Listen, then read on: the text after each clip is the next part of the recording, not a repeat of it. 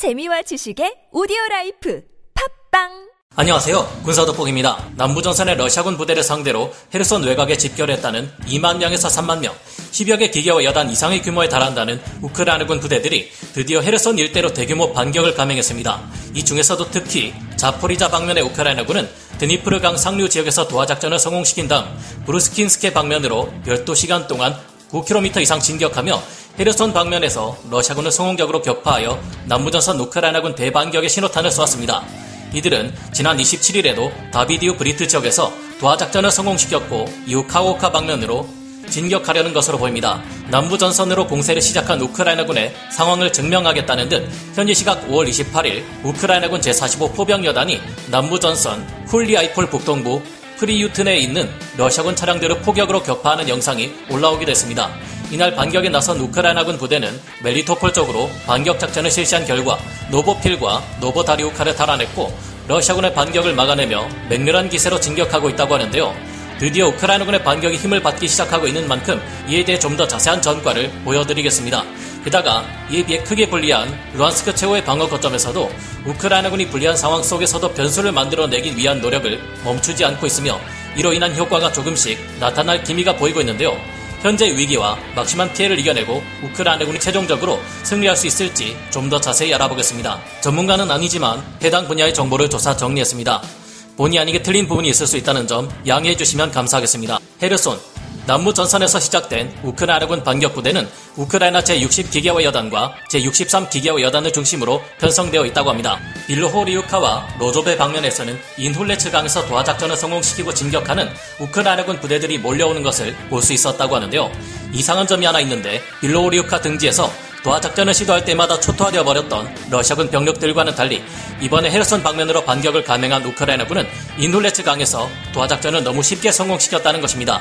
지난 시간에 말씀드린 대로 젤렌스키 우크라이나 대통령은 대놓고 크림반도는 러시아의 것이 아니라며 크림반도까지 진격할 것을 선포했고 헤르손 지역은 이를 위해 반드시 지나야 하는 길목인데 우크라이나군의 남부전선 대규모 반격 정황을 눈치챈 러시아가 이 길목을 이리 쉽게 내줬다는 것이 뭔가 수상하기는 합니다. 지난 시간 말씀드린 것처럼 남부전선으로 공세를 준비하는 우크라이나군의 공세에 맞서 최근 러시아는 공세를 급히 중단하고 철저한 방어태세에 들어간 상태인데요. 일이 너무 쉽게 진행된다면 적의 함정에 빠진 것이다라는 유명한 말이 생각납니다.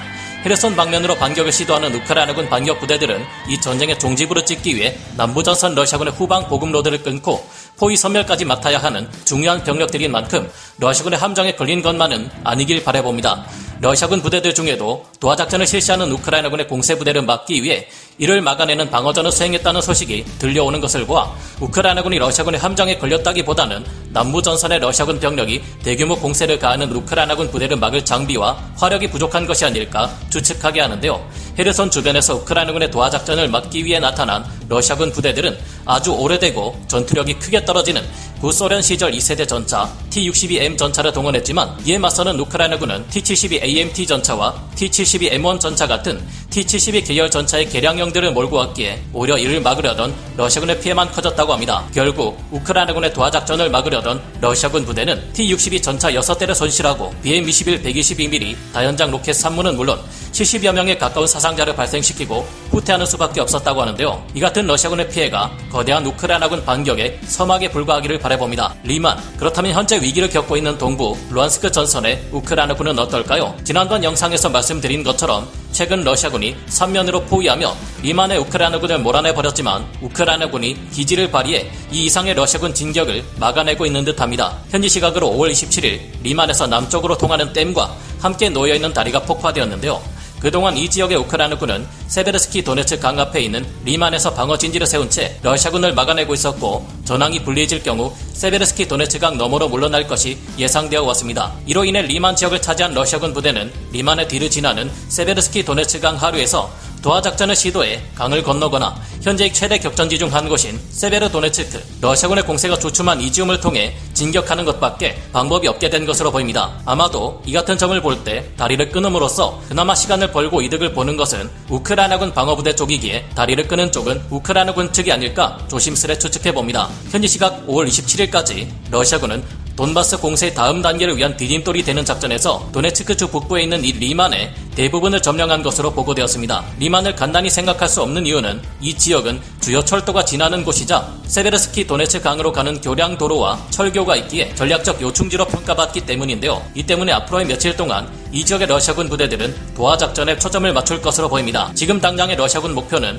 동쪽으로 40km 정도 떨어진 세베르 도네츠크 포위망이지만 리만 근처의 교두보는 러시아군이 도네츠크 주 깊이 있는 도시들인 슬로비안스크와 크라마토르스크로 진격하려 할 때 다음 단계 돈바스 공세에서 러시아군에게 큰 이점을 가져다 줄 수 있기 때문입니다. 그러나 이제까지 러시아군은 무수히 많은 도하작전을 실시하다가 이를 정확히 파악하고 기습 공격하는 우크라이나군의 반격에 수천여 명의 병력과 수십 대가 넘는 전차와 장갑차, 도하 장비 등을 잃어왔습니다. 그러니 이번 기회에 우크라이나군이 방심하지 않고 리만 지역에서 세베르스키 도네츠 강을 건너는 러시아군의 움직임을 잘 주시해 모조리 격파해 전세를 뒤집을 수 있기를 바라봅니다.